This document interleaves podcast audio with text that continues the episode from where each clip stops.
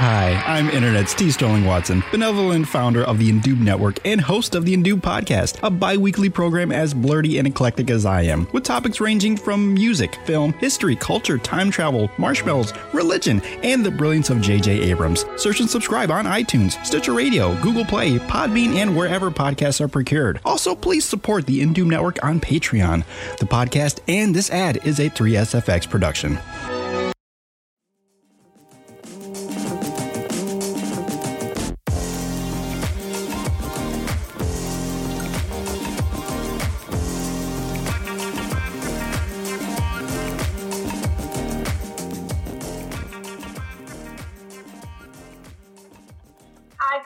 To another episode of So Here's What Happened. I'm your host Nisha, also joined by our other host, Carolyn.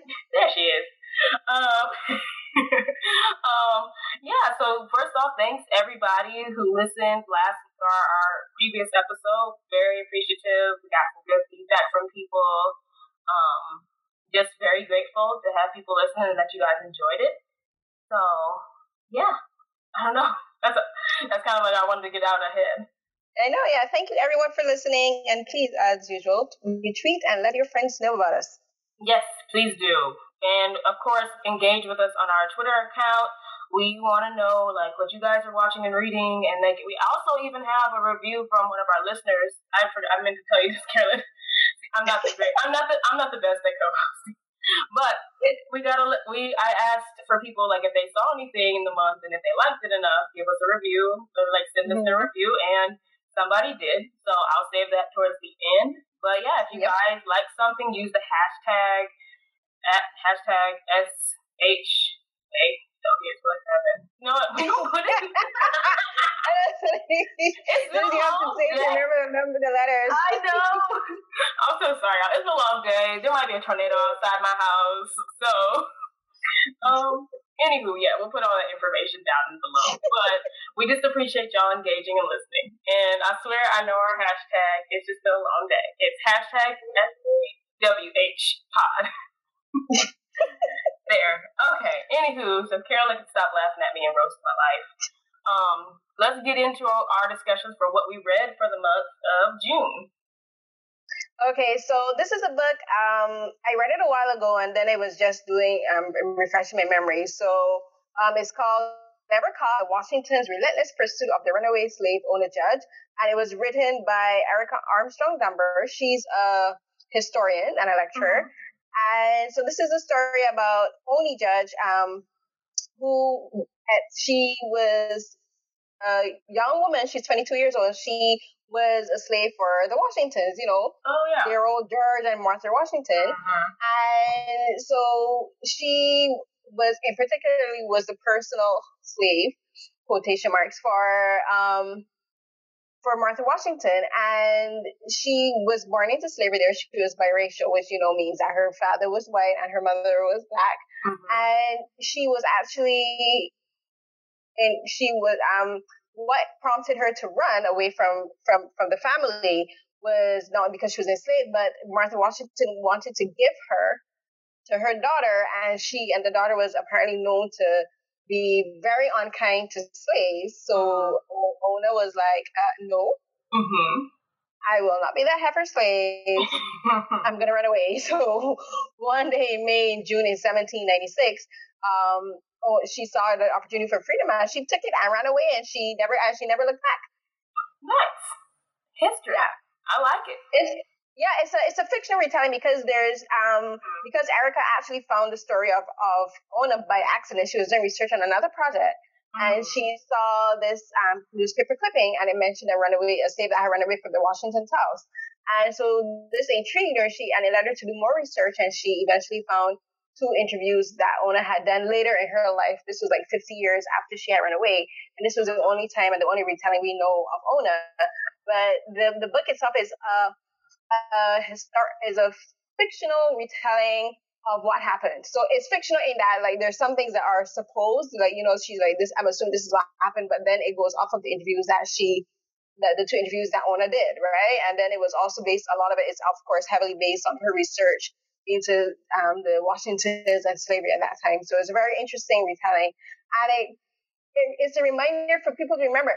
Yeah, George Washington was the first president of the United States, but he enslaved black people, right? Yeah. Him and his wife owned slaves, and what was interesting, it was something I didn't know about. It was like when Ona had run away, they were living in Philadelphia, and what what um what George Washington did is like every six months mm-hmm. he'd like cycle out the slaves. So he every six months he'd take the slaves that were living there at the that Philadelphia and he send them back to the house in Mount Vernon in Virginia because there was a law in um in Philadelphia at that time because Philadelphia was slightly more progressive where slaves um I think it was after a certain amount of time slaves could search, could um what's the word I'm looking for could seek freedom and so what he was doing is like every six months he'd cycle them out so that they wouldn't either find out what was going on and that they would be limited to information. So that's what he did. And Ona found out that that what he was doing and she's she wanted to get to freedom and then what she did is she ran away and she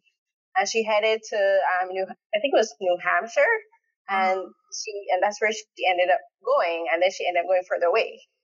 Wow. That's awesome. And I think didn't Drunk History? I mean, I watched Drunk History. I don't know if you watch it. I think they did. I've seen one episode. I think they did an episode about her. And like, oh really? Mm-hmm. But this is like way, way back when they were first doing like they were YouTube videos. Um, yeah. And I was just like, whoa. So they chased after the slave. I mean, after her because like, like, and it's just so petty. I'm just like, she's like she she was free. And like, I yeah, think, for, well, she wasn't free in that they didn't let her in that they didn't oh. give her her freedom, but what she did, but what he was, he was, he used his privilege mm-hmm. and he used his position to go after her, right? Because yeah, of mm-hmm. course, slave owners back then went after the slaves, but he he was in a very high position of power at that yeah. time. Of course, he was using any avenues he could to, to seek her. So okay, so I was just thinking about it. So what it was is that during that time in um, Pennsylvania, law required enslaved people be set free after six months of residency in the state. So what he did is he cycled them out after six months. Huh. Right? So he's being. Mm-hmm. Exactly. So he evil. I don't care about it. Evil. I mean, look, we have we've been said all these monuments can go all these slave owning presidents' monuments. Mm-hmm. You know, out of here. I'm just mm-hmm. I've been I've been ready, and they're just like, oh, so we should get rid of Washington too. I'm like, yeah. Yeah, yeah, yeah. Um, all of them, they all uh-huh. own slaves. Um, a Lincoln owned slaves. Jefferson owned slaves. Washington owned slave. Mm-hmm. People own yeah. slaves. It, it happened, and it's an ugly part of history. But no, that sounds exactly. like that sounds like a really interesting book, like just for the take on it, because again, you being in Canada and me being in the U.S., I don't know how much of our history lessons were the same in school, but like I didn't learn that. Like when it comes to George Washington, I, we didn't. They, no one ever brought up George Washington owning slaves. So I feel like yeah, well. Yeah, but the thing, don't forget, I'm not. I, I live in Canada, but I'm born in Barbados. But the thing is, is I always tell people this: the the one of the great things growing up in Barbados when I did, um, mm-hmm. we had to study. Our, a lot of our history was global history. So we had history, we had social studies, and they, we we did a lot of global it was global studies right so we, mm-hmm. we when we when we covered the topic of slavery in our history we covered slavery in the Caribbean we covered um, slavery in Europe and slavery in America mm-hmm. right so of course I didn't know about Ona Judge but like we did we we were taught about some things about like the American Constitution we learned about the um, about Native Amer- how the Native Americans were persecuted and that yeah. kind of stuff. But then also when I moved here, I learned I really do need to start back studying more. Mm-hmm. But of mm-hmm. course, like here in the schools, the school I work at as a junior public school, and during Black History Month, they do cover those kind of topics, right? And they have yeah. books. And the teachers are very careful to promote books, and they do discuss like slavery. And like as I've said, like I I work the school I work has eighty five percent Chinese, so mm-hmm. it's very mm-hmm. important that these kids learn about slavery, right? And they learn about Black history. So, and then because they also have different months where, where there's like months for there's Indigenous month, May was um, Asian Heritage Month, that kind of stuff. So they do learn, but of course, eh, the onus is on the parents to go and learn to teach the, to learn for themselves and to teach the kids, right? Yeah. And being Black, like the kids, I work with the JKs, right? So this is like mm-hmm. three, somewhere three, and then four to six year olds And so like they'd be like, "You're black. How come you're black?" And I'm different color. And they have to explain to them, "Well, I'm black. I'm a different, considered a different race to you. My hair texture is different to yours. My skin looks different to yours. I sound different because I'm from a different place, right?" Mm-hmm. So I do explain that to the kids, and and I think is is I think because they they're surrounded by people of different races, mm-hmm. right? Because like, like the classroom teacher, the teacher, the head teacher, she's white, but then the classroom assistant is she's um she's Eastern European, so they're accustomed to hearing different accents and seeing people of different races. So that's it as well.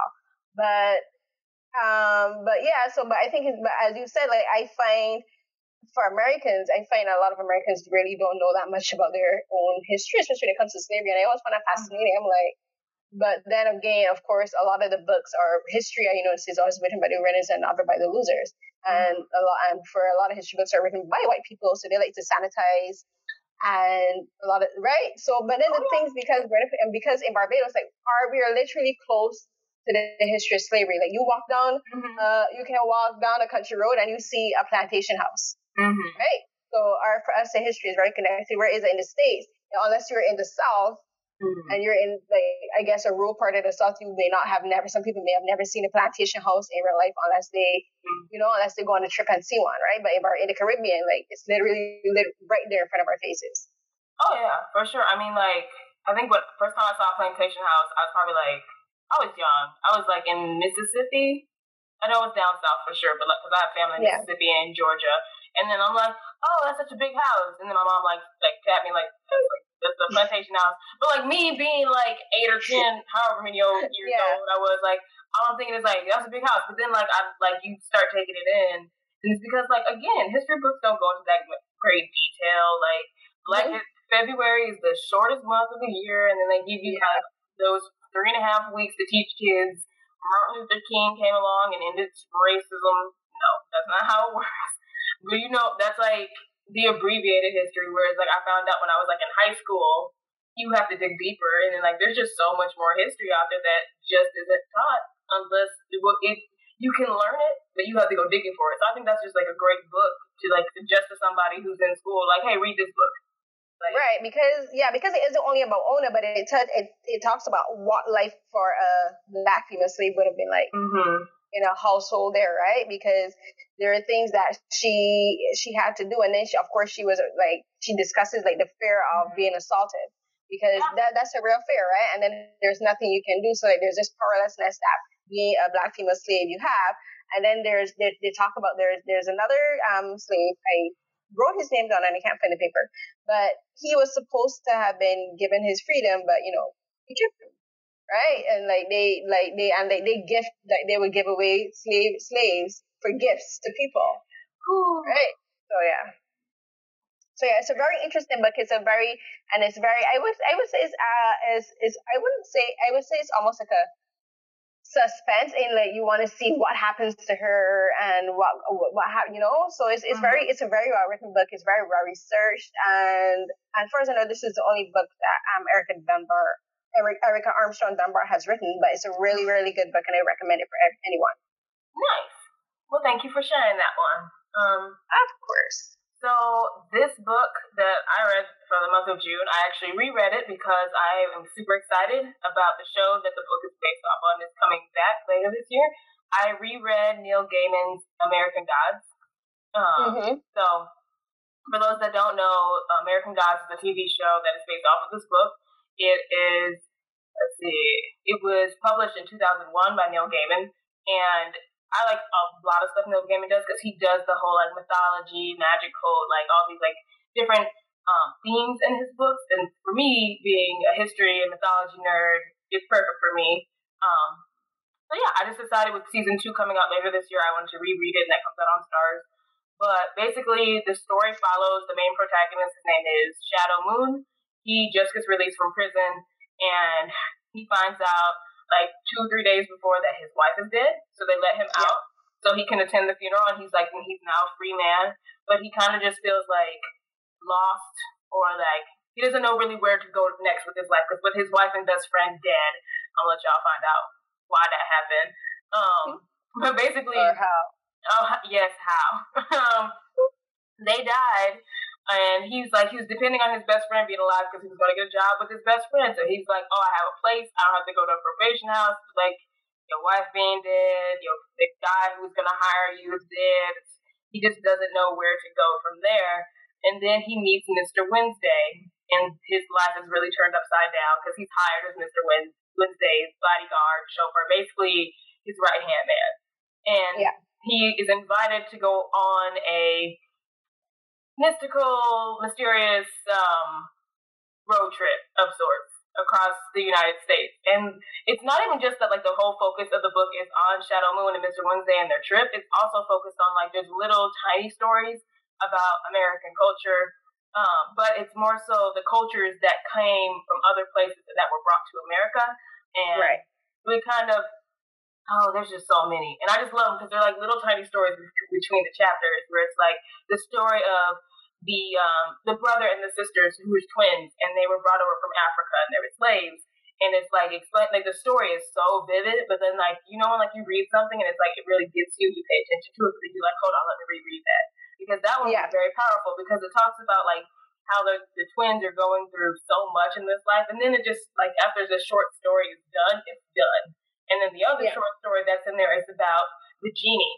Um, the well, sorry, they're not called genies, but um, they're called the jinn and the taxi and the taxi driver um, and the salesman. And it's just like that was a powerful story too. So I just love these little short stories in between them.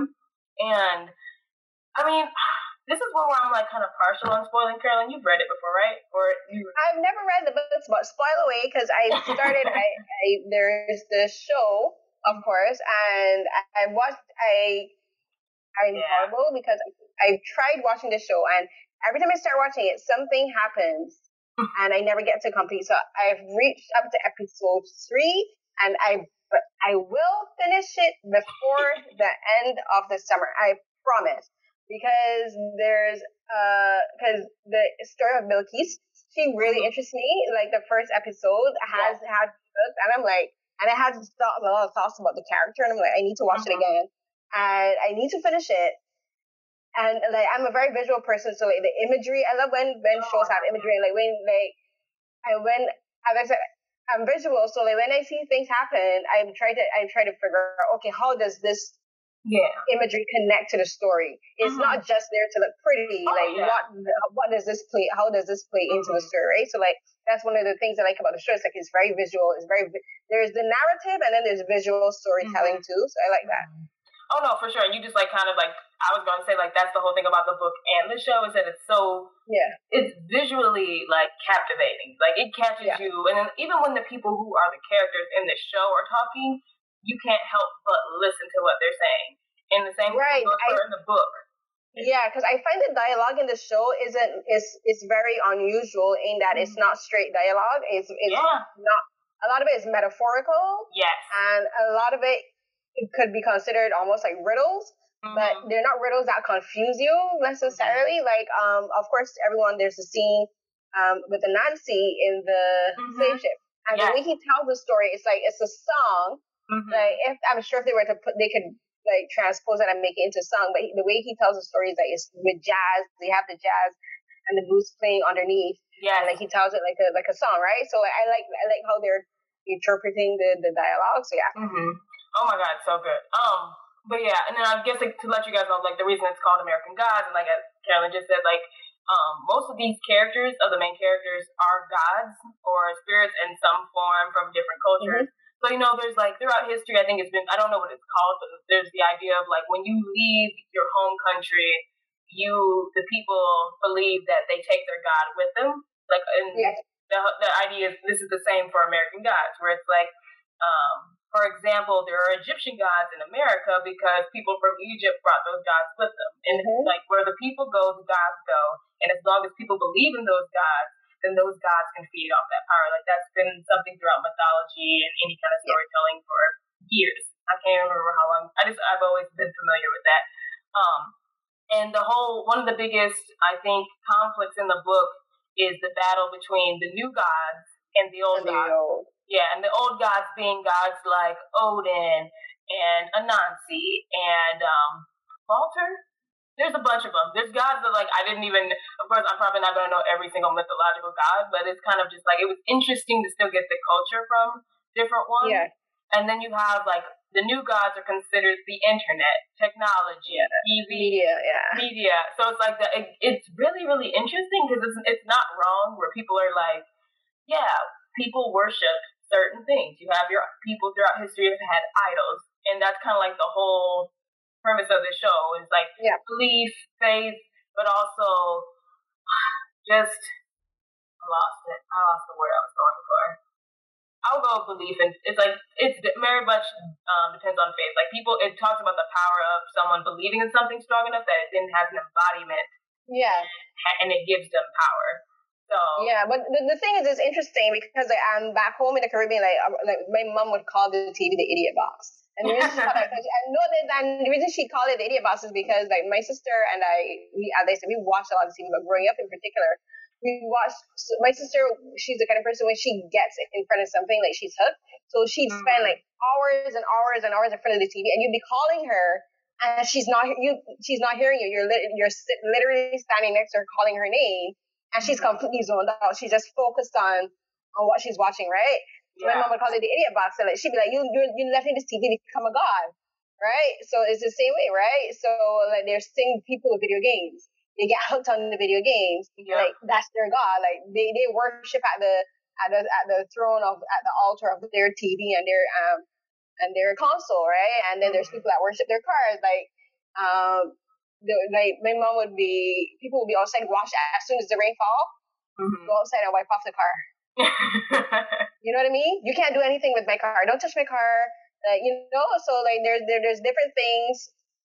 So like it's almost like the, the, the, the old gods, you worship them and you think you get something returned because, mm-hmm. okay, you pray and you ask for faith and you have them to help you through something. But the new gods, what do they give you?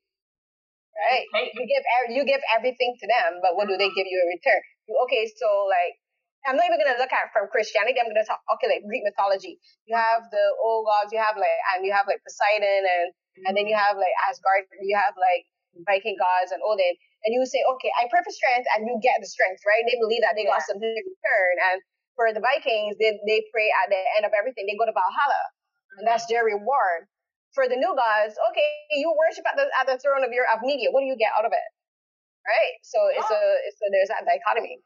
Mm, that is a very good take. I like that.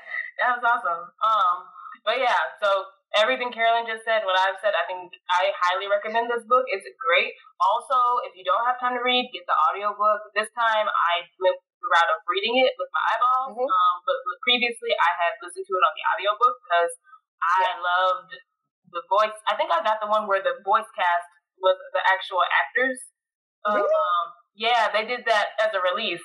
It's it's I awesome. see if I can get that. Yeah, it, it was awesome. Um, and I find if I can find it, I'll, I'll send it to you. But yeah, very good, and it was very captivating, and it's just like it gives you like a good um a good introduction to the show also. But the show is yeah. the show doesn't follow everything to the T that the book does, and I like that also because I felt like the world of American Gods is so vast and it's going so many mm. places. It's just to limit it to limit the show to where the book ended, even because like the book ending didn't even feel like an ending. So I'm gonna stop before so y'all can go read it. It's great. Go pick it up. Um, so yeah, that's what I read this month. Um, mm-hmm. Let's see. Let's go over to TV shows. You watch anything good?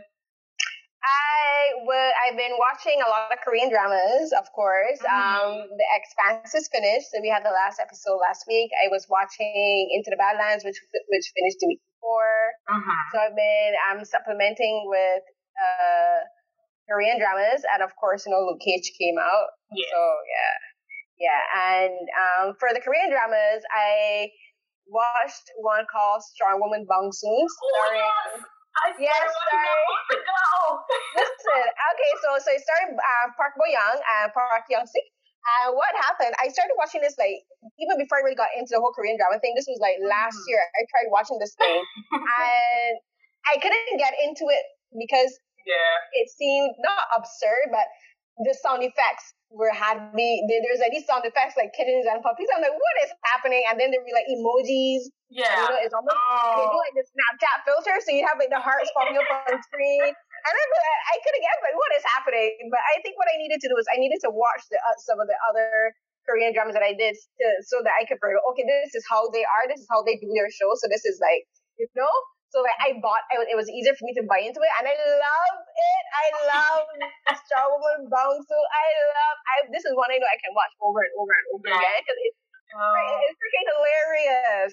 Oh my oh. gosh. And of course the, the, the, the, actors are, you know, not too bad. Shabby to look at. Mm-hmm. And yeah. And yeah. then the other one is one called Goblin, starring Gong Yu and Kim Go Eun. And I love this, this drama.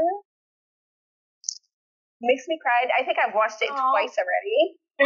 and the last three, four episodes are like heartrending. I'm like, oh, and I know, I know I'm gonna cry, but I cry every time.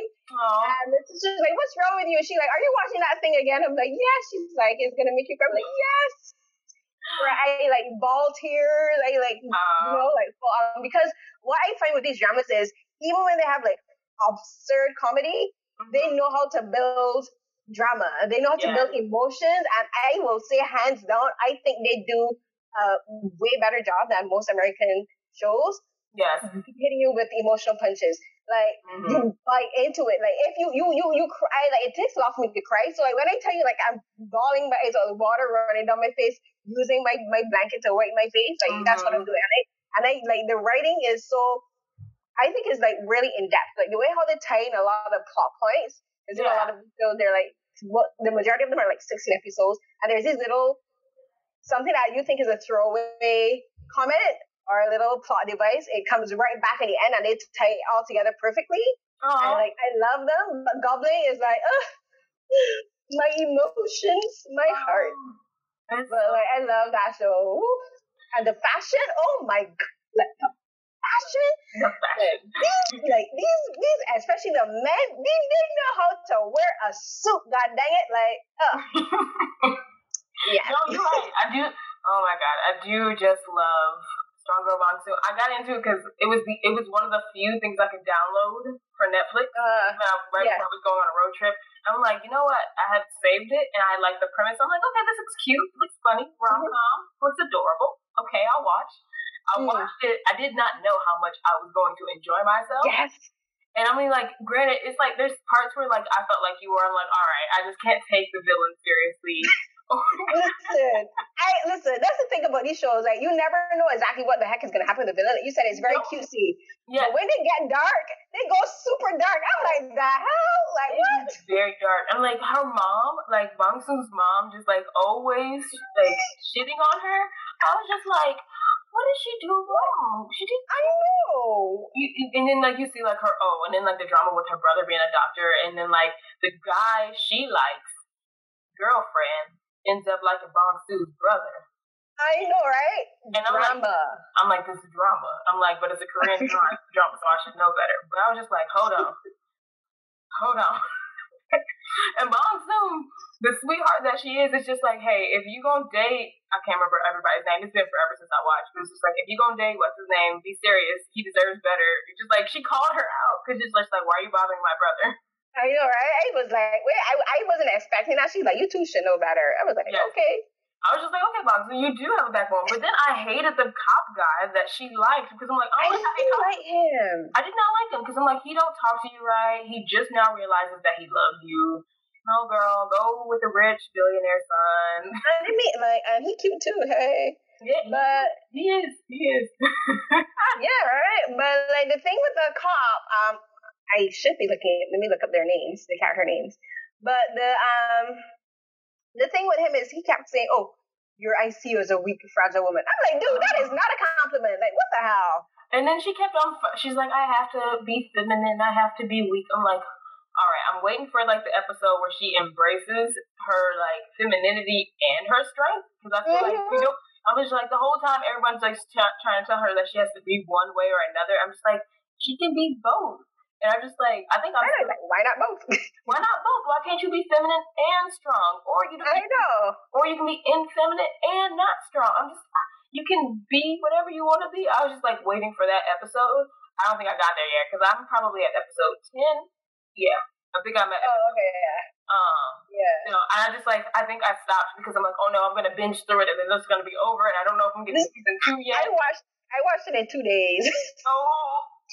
I'm on vacation now, so I have time. But it was like it's, it's and the thing is because a lot of these episodes are like an hour, so you don't even notice how long they are, and then you realize you're mm-hmm. sitting there like three hours watching. I'm like, so like I go to sleep. I and then some nights I get like fatigue just with MS Watch, so I can't sleep. So like mm-hmm. I'm up mm-hmm. watching this. So I'm like, okay, one more episode, one more episode. Then yeah. like you I look, I look out the window and I see the sun starts to rise. I'm like, okay, I need to stop. But, but it's so good. But like Goblin, Stronger, Do Bong-soon, I would I highly recommend to anyone. And like they're honestly genuinely funny. Like the comedy is mm-hmm. honestly really well written. And um and so then the other thing I watched was Luke Cage. Yeah. So yeah. Yeah. So I guess we can watch we can talk a little about Luke Cage. Um I've only managed to watch uh I think up to episode seven or eight. So yeah. Gotcha. Um, do you want to like? I watched. I'm at episode three. That does not mean that. That does not mean it's bad. It's just this season for me. I think I'm just very fatigued after Jessica Jones, and I know they're like they're mm. they are worlds apart. But I, yeah. I still feel like I am just fatigued. Like binging an hour long show that's 13 seasons long, and then everybody's competing to like get get them all done in one weekend. I was just like last weekend, I was just like I'm tired and I, I can't do it. I can't do it this time, Luke. I'm so sorry. Um, but I do. I have been. You you're free to spoil it up to where you are. Um, um, I've been enjoying it so far. Like where I'm at, I just decided this time I'm gonna go at a slower pace because I feel like yeah, yeah. Instead of binging you know, it all. Yeah. Yeah, no, this season, uh, from what I've seen so far, is really good. Of course, I when it first the night it was released, I watched episode two. I watched the first two episodes the the night it was released, so I stayed up to five o'clock. And um, then this weekend we had it. We live tweeted episode one and two um, for Saturday Night Sci-Fi. So again, I watched one again. Mm-hmm. But like one thing I can mention about the show, and I'm sure you would agree, is um, I'm loving how I'm loving Mariah. Yes. And uh, I'm loving how Alfre Woodard is playing her. She's, mm-hmm. and I mentioned on Twitter, I said she makes me uneasy every time she's on screen because I like there's this. Re- she's she's very she's had this, there's this sense of resentment about her. Like you can tell Mar- um, Mariah is really trying to get over her past, and she's mm-hmm. trying. She like she resents where she came from so much, or like she resents how her how she was raised and like her history. Yeah. And so she's like trying to say, I'm not them. I'm not my past. Mm-hmm. And then there's also this this very sinister air about her where like she I feel like she could snap at any moment and slice oh someone's throat. Like I, I don't know how she pulls it off, but it's like it's, and it's not this over dramatic thing that that um Alfre Woodard is doing, but she Mariah is this very she's she's very controlled, mm-hmm. but she's also very um stubborn, and I and she I think that's and I said that's her biggest failing is well apart from all the crime that she's doing, but her biggest yeah. character was she's a very stubborn person.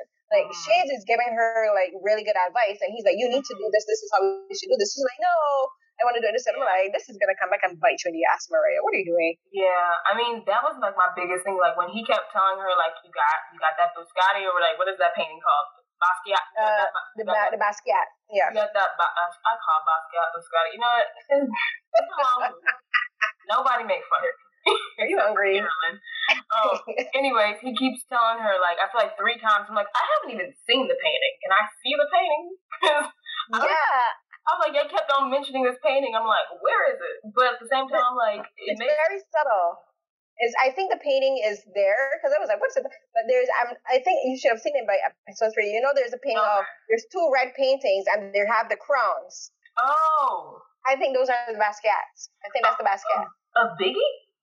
The one no, there's a the one Biggie one. isn't there anymore. There's this this I think there's oh, two one and one. they're red and they have like two, two crowns, right? So they're abstract. Yeah, I think that's what they are. Oh, okay, cool. Yeah, she should have sold that. If she was so desperate, if she was so, I'm just, and I get it. Her whole thing is like, it's been in my family. I'm like, girl, you're trying to get away from crime. You're trying to, you're still doing dirty, and you're investing in like, you know, shady dealings and like, you know, mm-hmm. um, back getting this information is illegal. Like trading like this yeah. is illegal in America. Y'all know, mm-hmm. like you know this. Like this is a law, and you still trying to be shady. But like at least be shady and efficient.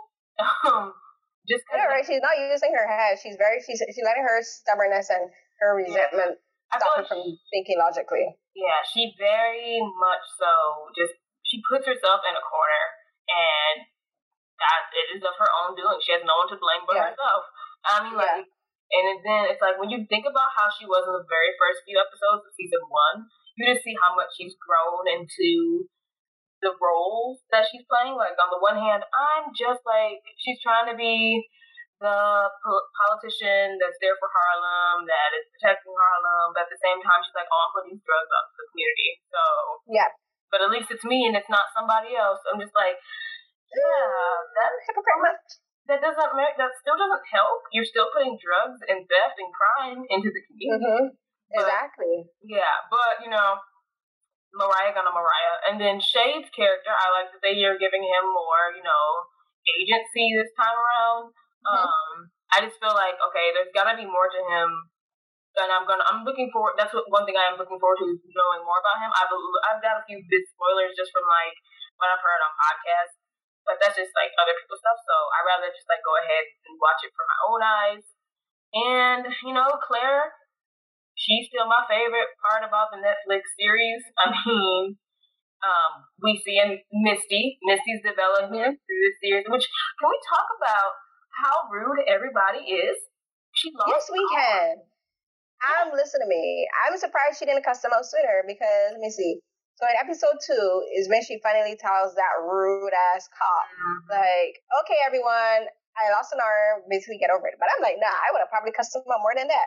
Because I'm like, these are grown adults acting worse than children about somebody having a disability. Like a disability. Where I'm like, where is HR? I'm like, obviously we know Misty isn't gonna go complain to HR because Misty is Misty and she's very yeah. she's very proud of herself. Which she should be. She lost an entire arm protecting people. Yeah. And I'm just like I was just I was very fed up with everyone who kept on interacting with Misty, from her boss who was disrespectful. Mm-hmm. Like for me, I was like the easy solution here is to bring Luke onto the force in some kind of like role, not a, not just not necessarily making him a cop, but you know like Batman and Commissioner Gordon got some kind of deal, so why can't y'all make some kind of deal with Luke? I'm just I know. Well, you know they're they're but her and they're feeling all their pride and whatever. But like they're all acting like children. But as you said, I'm I the bright spot for this season was both Claire, Misty, and also Colleen. I love yeah. the how the female characters are developing and how mm-hmm. they're they're mm-hmm. becoming more in their own. Of course, I did have problems with Claire. Um, yeah, having like, oh, you need to talk to your dad. I'm like, no, chick. Like, you need to know your boundaries. Like, you're his woman and all, but like when it comes yeah. to people's relationships with their parents, you gotta you gotta know when to step back. And like I personally, I was like offended on Luke's behalf because yeah. I'm not afraid to say like I do have a strained relationship with my parents sometimes, especially my father. And I'm like, mm-hmm. if I'm in a relationship with someone, I want you to respect. You're in a relationship with me. Yes. Not with my father. You need to like when I tell you that I'm not ready to speak to my father, understand why well, and respect that, right? Like don't be going behind. Like, yeah, but because she went behind Luke's back to go yeah. and like, no, was like, it's fair. very, very understandable that for one, he has a reason to never want to speak to his mm-hmm. His mom yep. committed suicide because his father was cheating on her. Mm. Yeah, don't you think that's the reason why I hate my dad and I don't need to resolve anything with him? And and she also had cancer. Didn't she also she had cancer and she oh. I think they said she had cancer too. Oh, she had cancer too? She had cancer because and so what had happened was he told Luke that him the thing what happened with him getting locked up, like that caused the mom to get sick, and that's why she died. Oh my bad. Why am I thinking of suicide? No, I don't know. What happened in the books? I don't know. But but that's what happened, right? But like he basically told his son that, oh, your mom died because of you. Like that's not anything you tell um, even a child or even a grown person. Like you don't say that to a, a, a, a child about their parent. And I'm like, Claire, you need to understand, chick. Mm-hmm. You need to mm-hmm. back up and like respect the man is not ready to talk to his dad. Like you can't force people to talk to their parents. Like let let the man breathe. Come on. Especially when so that had me upset. Especially when your daddy was having an affair with the church secretary and had a secret Ooh. son. And oh wait, now I remember it was Diamondback's mom. Diamondback's mom, right? He committed suicide. Not um, Diamondback blamed mm-hmm. their father for it, and that's why Diamondback framed Luke, and that's why he went. Right. That's where I was confused. But yeah, so right. I'm just like, this man needs to take responsibility for the lives he ruined. He ruined four lives. Yeah. So I'm just like, stop trying to make Luke reach out to him for forgiveness or you know like to reconcile where it's like it is so difficult like if we want to talk about like family relationships or just like relationships in general mm-hmm. Hard to be the per- i don't like when people say like oh forgiveness isn't for them it's for you. I'm like no. Ah. That is overrated and it's also like you know people like you're gonna feel so much better once you forgive them or you, you just be the bigger person. I'm just like no. because it's it does nothing but enable the person in this case technically an abuser of their privilege and power, the man who cheated on his wife, left his other son, like abandoned him, didn't raise him at all, and I get I don't know, like his mistress killed her. I'm like all these things, like he did a lot of damage with the position and power he had. Yeah. I'm just like, and that's something. I'm like, does he even does he reconcile that with himself? Like I guess that's exactly. another thing I want to see. I'm like, so Luke forgiving him would do nothing but make him feel like he's fine now. Exactly, and the thing is, what people always forget um, or overlook when they say, "Oh, forgiveness is for you," is it mm-hmm. only benefits the forgiver if they're emotionally and mentally yes. ready and in the position to do it. Telling them and say, "Oh, go, you must forgive the person." Ah, no, no. Me saying that is going to be an empty gesture. The person is going to be alleviated. the person is the the the, that burden is going to be lifted off to the perpetrator, but the person who was wrong, they're, they, they're not fully healed because they, they, they're feeling pressured yep. to do something that they're not being ready for. So, like, then you, the person who's pressuring them, like, you're you're making the person you're you're you're doubling down on all the wrongness. Yep. It's like give me my space. If I never forgive them, that's between me and Jesus. Like mm-hmm. that, you know, like I yeah. will do that when I am emotionally ready too. And mm-hmm. also, it doesn't also it also even if you forgive the person, that doesn't mean that you need to be around them too.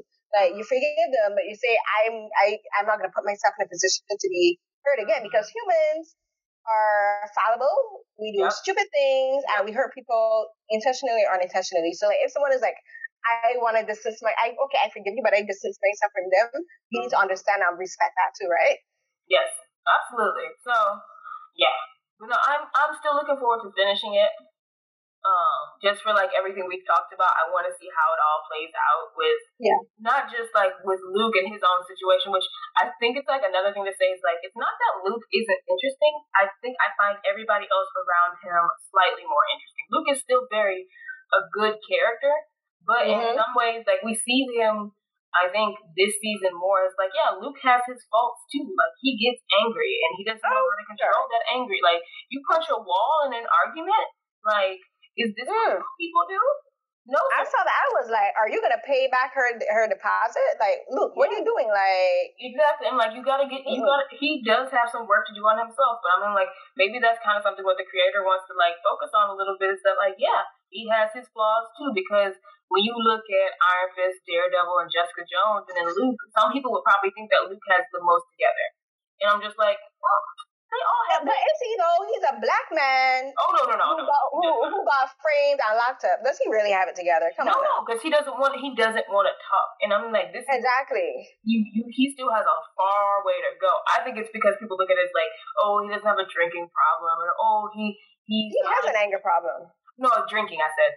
Like no, I said, I said, I, that's what I'm saying. He doesn't oh. have a drinking problem, but he has an anger problem. Oh yeah, right? no, he has an anger problem, and he won't get his emotions out. And so it's like it kind of deals with like mental health. It's like you putting all this stress on you. Yeah, you're invulnerable, but eventually other things will affect you too. Mm-hmm. Like emotions and mental health are important.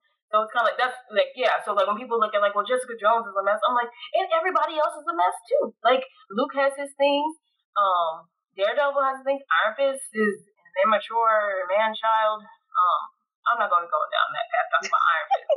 but y'all get um to our point. What we're saying is like Luke. I think from the first pe- first season, everybody could have thought that he was like the one who had it most together. Yeah, but he doesn't because he has a lot of things he needs to resolve that he probably is going to keep pushing down in a toxic masculine way.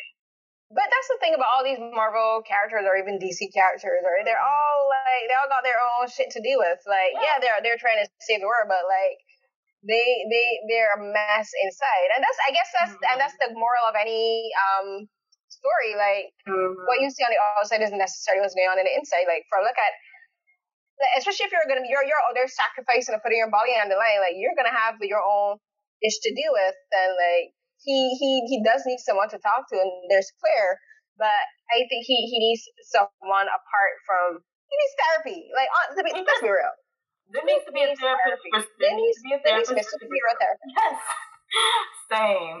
Oh, there really does. I would actually watch the show where there was a super the superheroes went to a therapist. It would be amazing. I would love it. I mean, I've already except, said I want to see uh, them go to court more.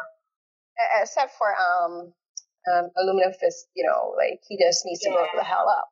Coachella Fest needs to grow up, and I'm like, I need if I'm going to watch the second season, I just need to know if there's three episodes where we see young Danny actually train, because that's the only Girl. way to find him legitimate. Even then, I'm still not buying it. Mm. I, mm-hmm. I, I'm gonna watch the super cuts of the episode of the episodes. I just want to see Colleen. That's all. That's who. That's the only person I care about. I only care about Colleen, and if Lewis Tan wasn't dead, his character's not dead. So if mm. he comes back and he has a big role, but I was still mad. I'm like, so y'all got me for ten minutes. Mm. Great. And anything with Colleen, that was it. Mm-hmm. But you know what? Right. We're not talking about Iron Fist right now. We're going to move on because we would stay here all day slandering him. Radio. Um, yeah. Was there anything else that you wanted to talk about that you watched? Um, films. So for for films, I oh, watched. I before you go into films, I'll do my TV show real quick, and then we'll finish. Oh, no, no, go ahead, go ahead, go ahead. Okay, my bad. Um, so I watched Troll Hunters. That was actually Kate, who is the editor on Why Though, and she's also one of the hosts on the show. Like, you know, we both know Kate. Um, yeah. So I had her on speak on it, and she suggested as a like a self care tip or like a recommendation to watch Troll Hunters. Now I had seen this show on my Netflix queue for months, and I was just like, eventually I'm going to get to it because it looks cute. But then I found out Guillermo del Toro created it, and I was just like, okay, this is like that's my jam. I love his. Okay, work. I have a question. Isn't that a movie? It's a series. It's a series. It is oh, a. oh wait, no, you know what I'm getting confused with? Um, the stop motion animation box. Um. Oh, Boxtrolls.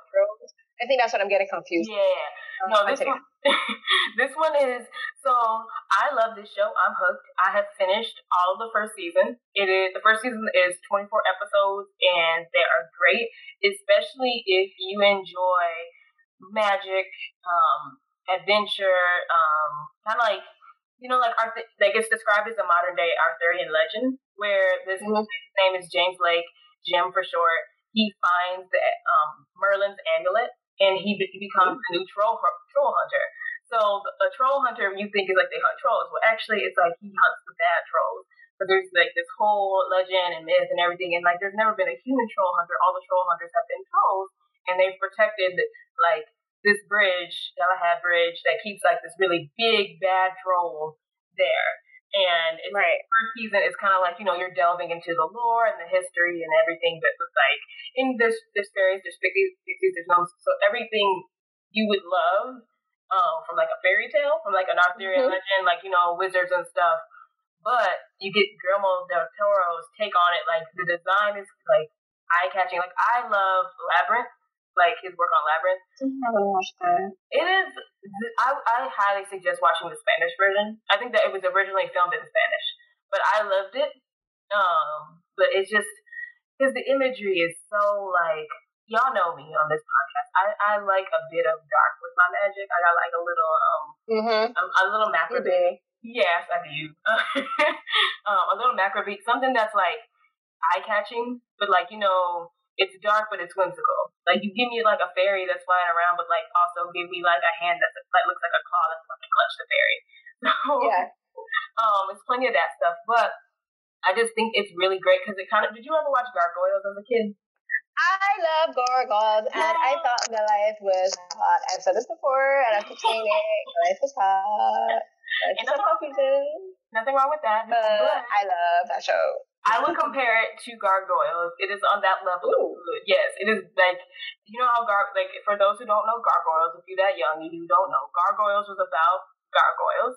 They like existed during the time of Arthur and the Round Table, and they were cursed and turned into stone, and eventually they ended up in Manhattan. And the curse was lifted, and, and so in the sunlight they turn to stone, and that's when they sleep. But at night they transform and they become their true self and they're like defending man. yes. She just did the wings. Um, so basically, they wake up and they protect the world from modern day dangers that they faced before, like wizards and imps, and just oh, it's such a good cartoon. But it gave me the same feelings that I had for that show. So yeah. I think you would really enjoy it just because. I is, is it on Netflix? It is on Netflix. Okay, I, I might give it a look. Um, I have time. I'm on vacation. I'm trying to catch up on film mm-hmm. and TVs. Like I have a whole long list of films that I want to watch and shows. I'll be doing that apart from yeah. my writing. Yeah, but yeah, so that, that's why I liked it. It was really good. So thank you, Kate, for suggesting it. I'll also link some articles from But Why Though that have, they've written about a few reviews on mm-hmm. this show. Um, it's just a really good show, and it has great representation for characters and actual character growth and it, even though it's meant for a kids show, it is very like they talk about killing, like, but not in like a group, not in a gruesome way, but you know, like there's actual stakes, and I think that's kind of important for like if people are watching this, they understand that like, oh, this is serious, like this is an actual threat that this character is facing. So yeah, yeah I suggest to watch it, and yeah, so now we can go on to our movies. Right. So this week, what I did, I did a double feature. I treated myself. Nice. And I saw two films. I mm-hmm. saw Jurassic World. Same. Fallen Kingdom, and I saw Incredibles too. Same. we same talked day. about this, but yeah.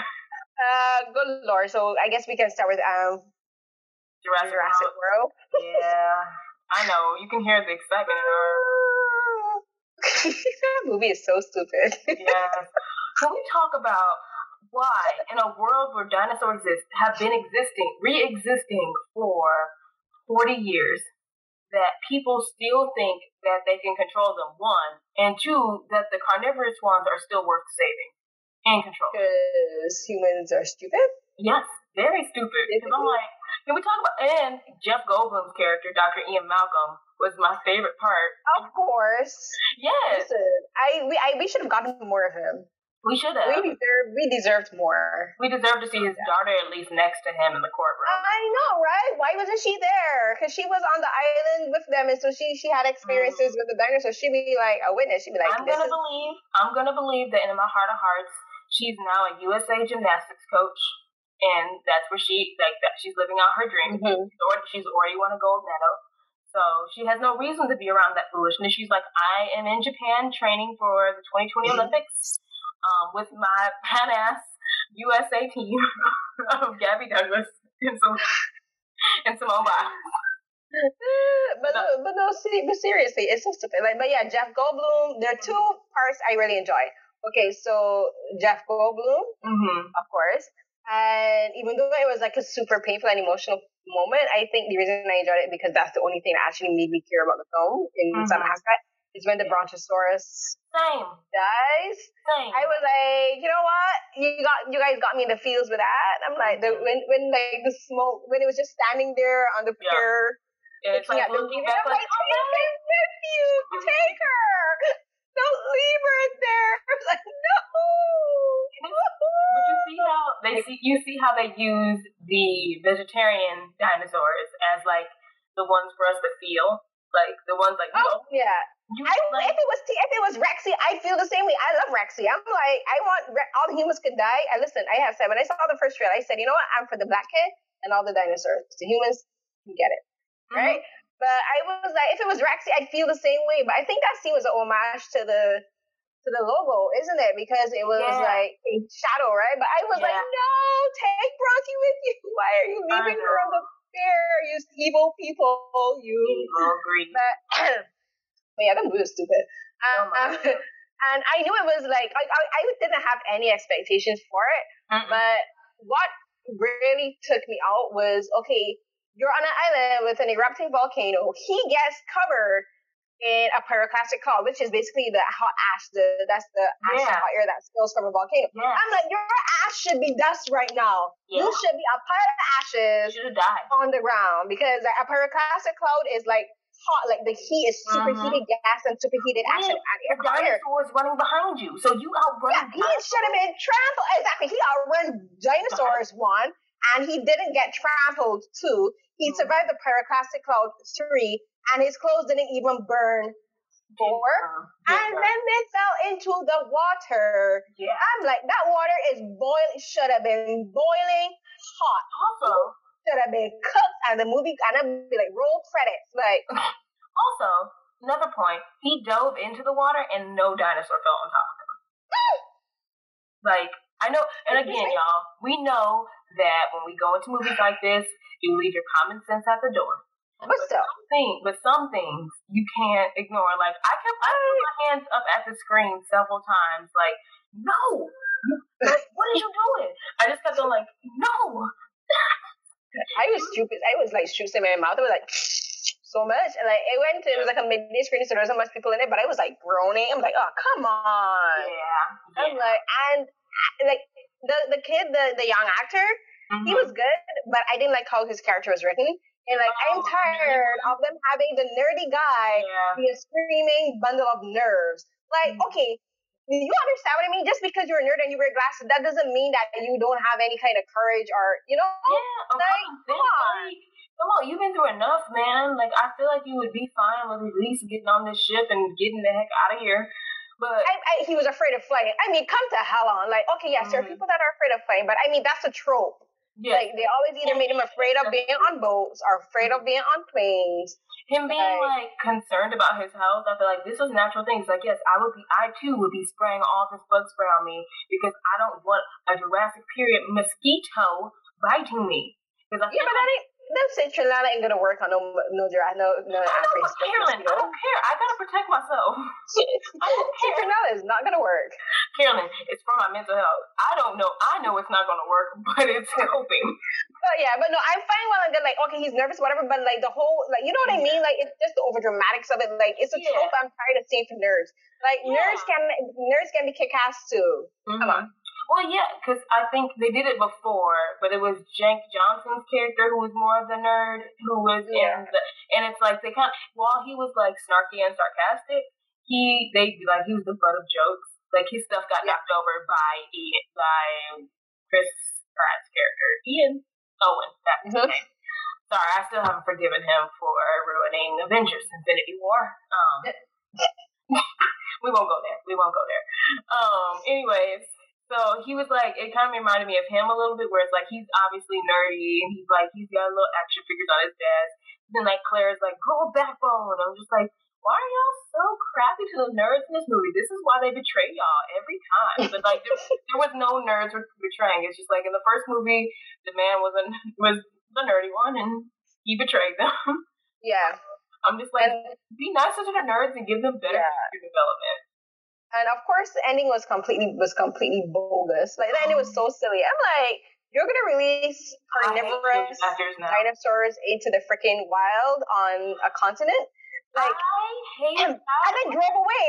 I'm like, bitch, what? I know oh, she's a child, but I'm like, bitch, what are you doing? I said that to And her. they're like, and she's like, oh, they're alive too, like me. Too bad. Like they're they're a friggin' you let a friggin' T Rex go.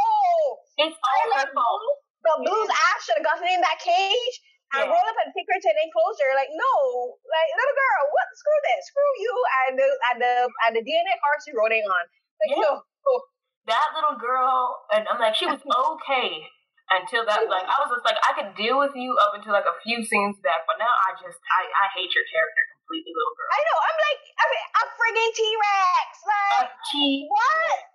You I was emotionally prepared for them to die because I'm like, you can't let a T Rex go mm-hmm. or Triceratops. Like, you can't let those kind of dinosaurs go. Like, what are you doing? Again, it goes, back to, it goes back to our common sense. And I'm like, that was my one problem with the movie is that they kept trying to make us care for the dinosaurs as a whole. Like, oh my god, we have to save them because I did care. I care about the dinosaurs, but I'm also dealing with realism too. I'm like, they can't like, no. How many no. people in this you in this in the Jurassic World universe? How many people have died because of these dinosaurs? And for me, mm. if I was in this actual movie, I would have been like, okay, no, this is like, you know, this is an act of God. This is like natural selection. They have to die or y'all just say. This is what Jeff Goldblum's character said, right? That's yes. what he said. He's like, uh, let nature take its course. Yes, nature must take its course because y'all have been playing with God too much. Y'all gotta stop it. BD Wong is evil. Y'all better get him. but I I, I do love the callback that he was in the first one, and he is supposedly just this mad scientist who just wants to create mm-hmm. dinosaurs. I don't think he has any much personal gain besides continuing his research. Yeah, no, just like I can do it, so why not? Yeah, and that's really his only reason for doing what he's doing. And I'm just like, yeah, sir, I love you, BD Wong, but you really irking my nerves by making this like raptor T Rex Saurus. What like Indo? What the Indorex? The Indoraptor. The what the hell? Did you like, see? Did you see that bitch smile? Did you see that? she smiled before she. Be- Granted, that man deserved to die. He was horrible. Yeah, she was like, "Hey, hey." Yeah, she's like, "Oh, I got it now." I was just like, "Oh." Oh no! Oh, I was just like, oh, he deserves to die this time. Yeah, I'm but, like, eat him up.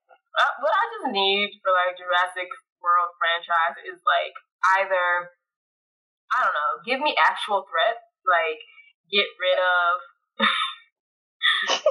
to get rid of. No, okay, I know. She's like, really turning her camera around. That's how I'm laughing, y'all. Um, so essentially turning me around in the room. Um, anyway, it was just um, you know how like you know the reason they have the children actors in the movie, and you know like when there's a child actor in a movie in Jurassic World, the child's never gonna die. So it's yeah. like, it's very it's like a plot device. But then like this little girl, the big reveal is that she's a clone of her mom. I saw that coming a mile away. Yeah, and I was just like, because it was every part. I was like, whose child is she supposed to be? Because y'all keep talking about her mom like she's supposed to be somebody important, but unless she is like somebody's child that we've seen before, I don't really care. Like, she serves no purpose. Her literally her no only purpose. purpose is was to release the dinosaurs. Which, yes, she's a plot device. And then that yeah. made me think is, is my theory about Jurassic World 3 going to be right? And are they going to combine the human DNA that they can clone with dinosaurs and make a hybrid? And I've only no. said that because you know they might go there. But whose DNA would they use though? Her. That's I think that's why that man wanted her to come with him so badly. He's like, "Come with me," and he's like, "Y'all have no idea what she is." And I'm just no, like, I don't think that's what he think. I think he wanted her because he she saw what he did to her grandfather, right? So I mean, at that point, I would. I think he could already clone, right? Because she just proved that they could clone humans. But I figured mm-hmm. that she was a clone from the moment the grandfather said, "Oh, she's you're the spitting image of yeah, your mom." That and he kept, and because he kept hiding the picture, I'm like, okay, so she's a freaking clone. Yeah. But like, uh, it was just stupid. But like, you know what? It's not worth more of our time. Let's move on to Incredibles. yeah, let's do that. let's talk about the Incredibles. So, 14 years of waiting, mm. and mm. we finally got it. Finally got it. How'd you feel? I loved it there's some things I had there. Come one thing that I had a problem with, but I I I, I loved it. I'm like totally worth not not totally worth the 14 years because we should not the sequel years ago. Yeah. But I'm like they they they they made the 14 years count. Mm-hmm. Right, so like they put everything into it. I loved it. I love Jack Jack. Yeah. But we didn't get much of Edna. I, I love Edna. Edna. I wanted so much. Auntie Edna. I'm like, come on. Oh I would have loved for a scene between her and the designer Galbaki, the yeah. one who made um I would have loved if there was a scene somehow like if she called him was like, How dare you make my super how, how dare you make my super yeah. suit that kind of stuff. I would have loved something like that. Yeah, but, um, no, Jack, Jack, mm-hmm. Jack Jack at the Helen was was really great. I love um the development of um Violet. Yes. I love how they're developing her as a teen, so that's that was really good. Mm-hmm. Same. I would agree. Violet's development was great to see, but for real, Jack Jack and Edna, that scene of like when, when Edna takes Jack Jack for the night and like, you know, they're just like the two most unexpected like bonding pair, but it's just like I know, right? So cute. It's like she's it's like she's his godmother now. And she just Yeah, she's like Auntie Edna. yes, Auntie Edna and it's just like because you see Edna like take a general interest in him like so much because like she learns about all his powers and like Edna yeah. being like the creative genius that she is, she's like she loves to learn. But it's also I think Jack Jack was really looking for someone who could stimulate with him and keep up with mm-hmm. his speed. So like yeah. here comes Edna, the perfect person to like explore. Yeah. explore his powers and embrace them with Edna. And that scene of them walking down the hallway, I'm like, look at this. One night with Edna and your baby is walking and like he is just like so smart and typing in numbers. I'm like, I want to Edna. I know. She was like, "Can you treat me?" I do. I I I told Anne Frank Abney on Twitter. I said, "What I wish they had done then was if they did a short with Jack Jack and the raccoon, because that was mm. hilarious. That, like, was, that was that was hilarious. Fight. Best superhero fight of the year. best, best fight because you see Jack Jack just lose it. He's like, no, he's a robber. Cause like, I know he's like he was reasoning. He's like, wait, he's wearing a he's wearing a bandit mask, and that one's wearing a bandit mask. Like, mm. And it's. Funny. And it's funny because I mean, like, I feel like more so new Day, because like maybe it's the fact that when we saw this show 14 years later, most people our age have kids now, and they mm-hmm. can relate to Bob. Yeah trying to do it all, be a parent, be a like take like the mom is being the breadwinner right now. And I, I appreciated that that was the case in this one because you know last time we only got to see like her do anything when they got to the island, but yeah. It was nice for her to have her moment and like her moments and be like the superhero and we get to see how how does she operate when she's by herself more um, and then seeing other supers i think that was awesome um, oh, and seeing Frozone, like, just really showed. He got like, a lot to do. Yes, which I'm I like, appreciate. He is like, like very strong. Like, I think people just think about, oh, he's like Iceman. I'm like, this man made a giant glacier and stopped a ship from crashing into the building. So he really saved the day.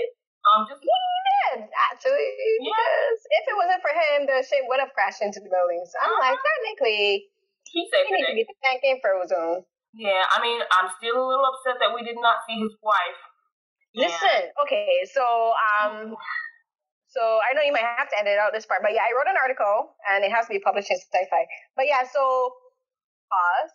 Okay. So that that's my one. That's what I said was my problem with the with the film. We didn't get to see Honey because yeah. it's been 14 years, and that's the one thing that everyone, everyone has been looking forward to. We we're like, she's a voice and she's amazing, and she stole the whole film with one line, and yeah. everyone is always quoting Honey where's honey? We didn't get honey. And Brad Bird given it saying that, oh, they, and the thing that got me is they actually drew her, like they animated her. I'm like, I you couldn't put you, you couldn't be asked to put it, couldn't be bothered to put her in a. I'm like, to have her. I'm like, I had her have her even if like have her walk out, we can see her. I'm like, and it's important because um, one of my biggest problems with animation is like there aren't any real positive female friendships in cartoons. Yeah, yeah. And it would have been great. And this is something I was wishing for from the first. I'm like, it would have been great to see Helen and Honey interacting. Just because mm-hmm. their their husbands are best friends. Yeah. So they should have some kind of, even if they're not BFFs, they should have a kind of friendship and a relationship, mm-hmm. and they can talk to each other about. And the funny, and the thing is, is Honey herself is a superhero. Mm-hmm. She like she's animated. She's like they're her character is that she's a superhero too. So it would have been amazing to see not only have Helen have that friendship, but a black female superhero, superhero in the Pixar universe. Yes, because we no. don't have that yet. Still, so this would have been a great time to just like show her use her little powers, like blast by fire. I know, like Pixar, you dropped the ball, man. Pixar, you dropped the ball. Like yeah, seriously, they did. That was a really missed opportunity. Mm-hmm. And like I, so I had this conversation earlier this week at work with like coworkers, and like I brought it up. It's just like, yeah, no, like I really wanted to. Like, they asked me like, oh, you saw it? I'm like, yeah, I loved it. I just wish I'd still seen Honey. Cause like, wait, yeah, like it's great we got um Frozone, but like I still want to see a black woman in this show. And then like my one coworker, he's like, well, there's no Latinos in it. I'm just like, I I understand what you're saying, but like I mean, Mirage was, wasn't she? But like, I didn't yeah, say that. I didn't. Say, I didn't say it out loud because like he just like spoke over me, and I was just like, I ain't got time. I got five minutes left in my lunch. Yeah, I'm just gonna leave. But like, I don't want to blast him like this. Like, so Mirage, she was like Mirage was mm-hmm. definitely like Latinx, but I'm like, I'm trying to say from the point of view, like, just because we have, we have Frozone doesn't mean I, as a black woman, and please because a black man doesn't equal a black woman. But most people just see black as like check mark for black as woman and man. And yeah. it's not the case. We don't typically get to see both. And you know what? In the first one, I remembered it because I watched it earlier this week. Honey, like, um, what's her name? Dang it. Helen? Uh, Helen, yeah. Helen even says to Lucius as he's leaving, like, oh, tell honey I says I say hi.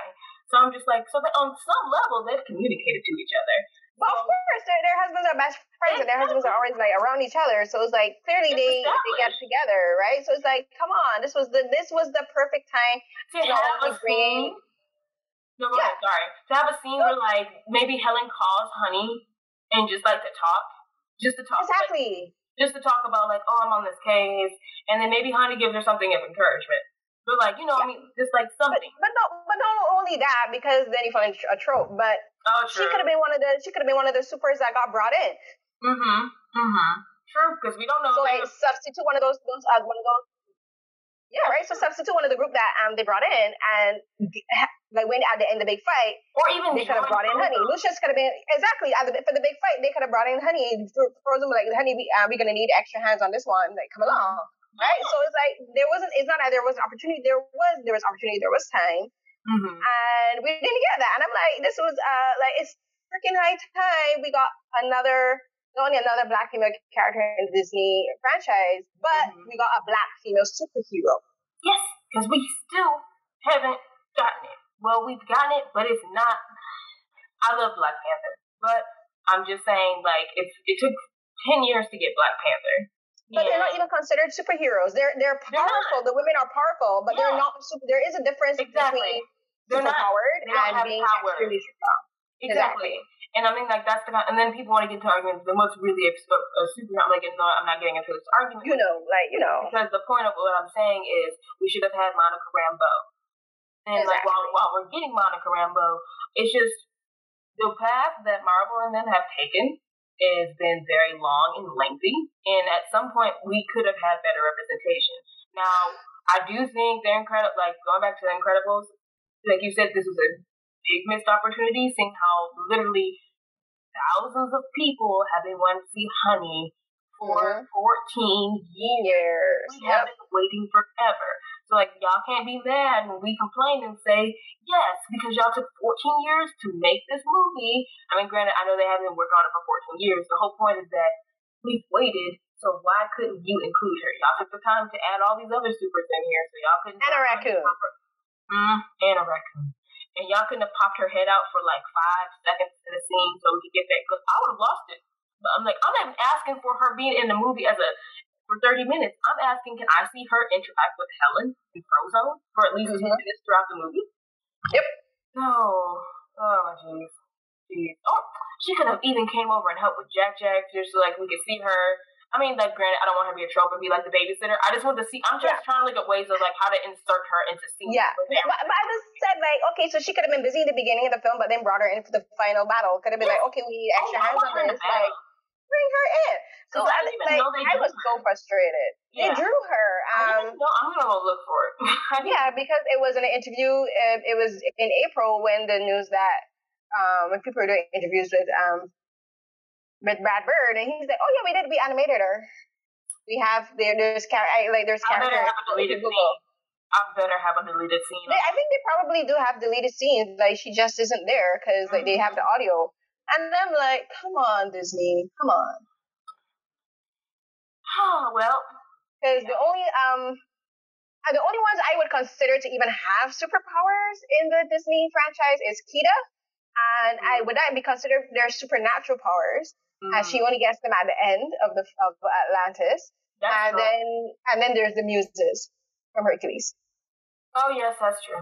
That is right. But again, yeah. again, they're, like they're but that's not. But again, they're centered in Greek mythology. They're not centered mm-hmm. in the reality, like how um Incredibles is, right? So the muses are still mythological in a sense, right? Mm-hmm. So it's like even I'm like Disney, do do better. Like you want our support, uh, reciprocate. Um, but yeah, so but I, I loved I loved Incredibles 2 on a whole. Like as a film, it's amazing. The animation was amazing. The stunts, the fight yes. choreography was mm-hmm. fantastic. I love the fight scenes were, were really really well done. Mm-hmm. So always props for that. And the animation was good, but like there there is still that one major problem of the lack of representation for for black and dark skinned black women because Honey is a dark skinned black woman, right? So. Mm-hmm. Yes, there's that. So I guess for me, my like I I kind of plugged in my parts when we were talking about it just a few minutes ago. My only thing is like I think like many other people, after 14 years of anticipation and hope, I had to like really check my expectations for it and like bring him down because after 14 years, I think everybody has played this movie up in their minds. It's just like, oh, what are they gonna do? Oh, are they gonna age them? Or like, are the kids gonna be adults now? Are the parents gonna be like empty nesters? Like, oh, what if this or what if that? Like, I just kind of like, you know what? Let's just go into it with like no big expectations except to be entertained, and my mm-hmm. expectations mm-hmm. were met. I was entertained. I love the scenes with Jack Jack, and then like I said, and same as you, I just wish there was something of honey in the movie, especially if we could have seen her like show her powers. Like that would have mm-hmm. been just to see her would have been awesome. But to see her as a super, I would have been, I'm good. Y'all don't even have to make a third one, but they probably will. I don't know yeah. where they're gonna go. We're probably gonna get that in another 27 years. I'll say 27. Yeah. I'm like, I'm throwing it out there. Just, oh, hopefully not. I mean, um, but yeah. yeah. Yeah, so I think that's it. Yeah. Wait, but as an honorary mention, can we talk about Bao? The short before The Incredibles? Yes, we have. I cried. I almost cried. I know I did cry. I cried. Yes. Like, okay, my biggest thing about this is like usually in Pixar movies, I go in expecting there to be that gut rich of a twist. Like in Coco, like how they got me in Coco, I was like, oh, okay, y'all really got me there with that one. But like with this one, I didn't get it in The Incredibles. I got it before Incredibles with Bao. And it's just, it is a silent short, and it features, uh, I want to say Chinese American. I would say. Yeah, she's yeah Chinese American. Chinese yeah. Amer- Chinese American family. Um, or are they even China? You know, I couldn't tell if they were in China. Yeah, no, they're Chinese. It's Chinese. Okay. okay.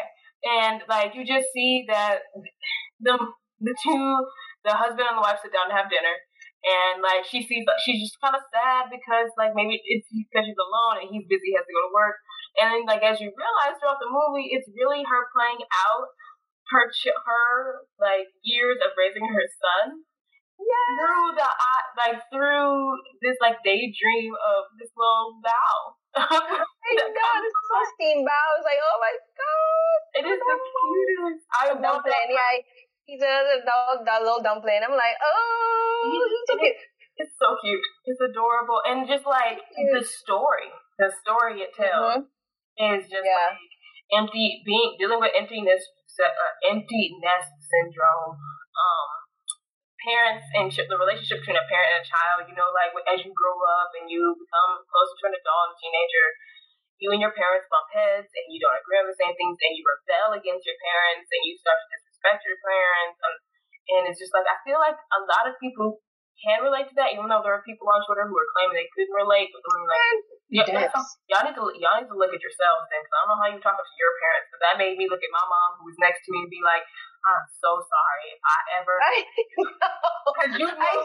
I, I thought to myself, I'm like, Carol, you gotta do better. you gotta do better. If you think about it, you're just like, oh God, has there ever been a time where I hurt my mom so bad where she cried that much? And I was just Listen, like, oh. that broke my heart. I'm like, how could you, Bao? Like, to bring this woman into your mama's house, like it's nothing with that engagement ring and. Like the first time you introduce it, you just waltz on it, and then you pack your bags and leave. I'm like the disrespect. Yeah.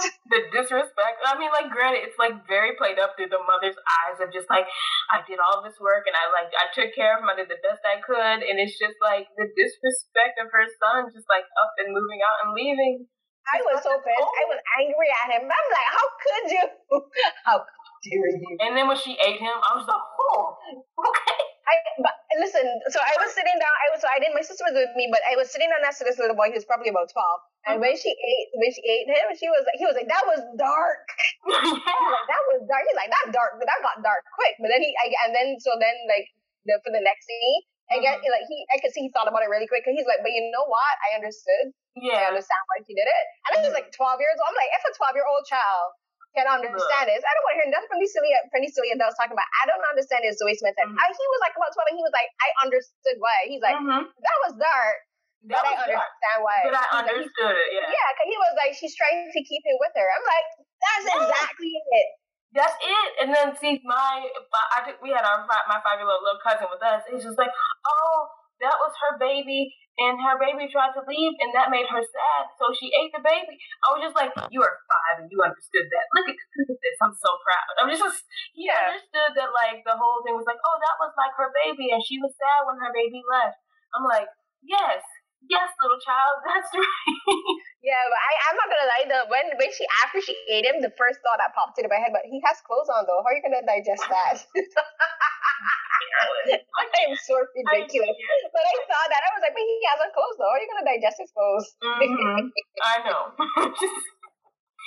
but yeah, it was just. and then when you see the the reconciliation, and I yes. talked to Sterling about this earlier in the week on his uh, to review it with him on his podcast, mm. podcast and do, and we were talking about like we can't remember who forgave first, and this kind of goes back to what we were saying earlier, like forgiveness Like if it doesn't come from not to be cheesy, but the heart, and if it's not yeah. sincere, forgiveness is useless. But with these two characters, like when the real son walks into the room and you see that it looks just like that dumpling, his head the little goatee, the little goatee. He looks so cute with his little goatee, like the dumpling hat, like had. But you see that they, they, I can't remember who, because no one says anything. But it's like they eventually end up leaning on each other and eat. Yeah. But they used to eat together. They were just like, they forget. Yeah, I think it's with Mochi. They look like Mochi. It could Mochi. be around, but yeah. Okay. I was just like, this is cute. And you see that the dad comes back and he like pushes the son and they're like, y'all fix this. yeah, he's like, talk to your mama. Talk to your but mama. yeah, but but there's but if you know like um not only Chinese culture but like ethnic culture, like you could relate a lot to it, right? Because like for mm-hmm. ethnic cultures, the mom they put a lot into raising their kids. Like mm-hmm. and like I mm-hmm. work at like as I said, the school that I work at is like eighty five percent Chinese. So like some of these kids, when especially when they first start school, mm-hmm. like they bring so much lunch.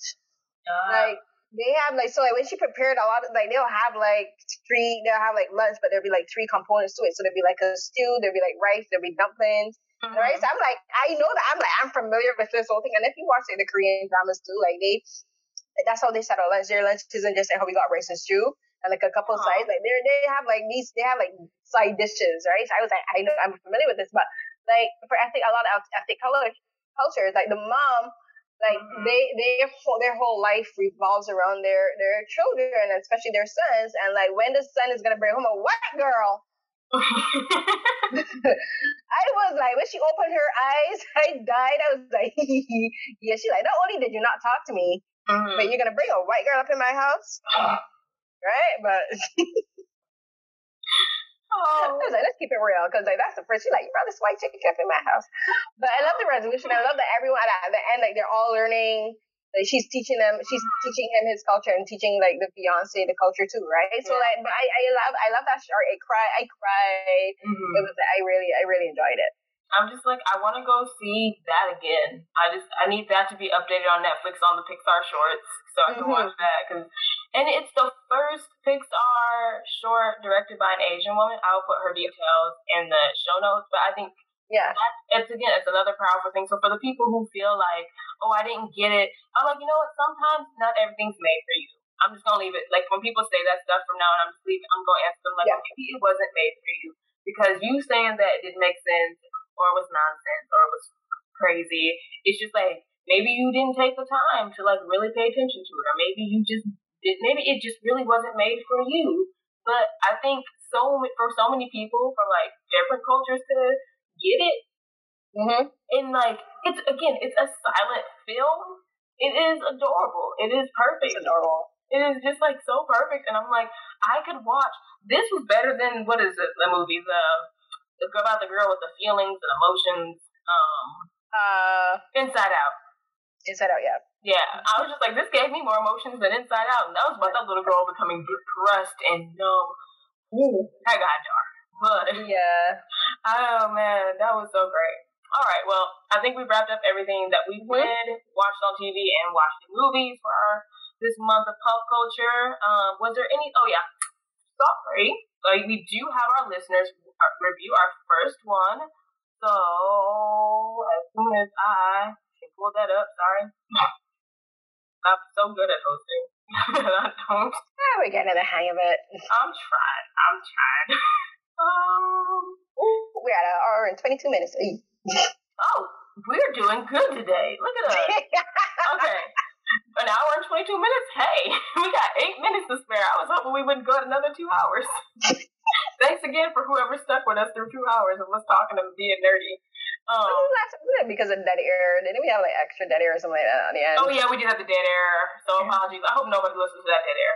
Y'all, uh, that will be getting resolved as soon as our.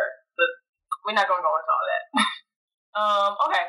So this one comes from Nick Feldman. He is at NickZG on Twitter, and he this is for the um, Ocean's Eight movie.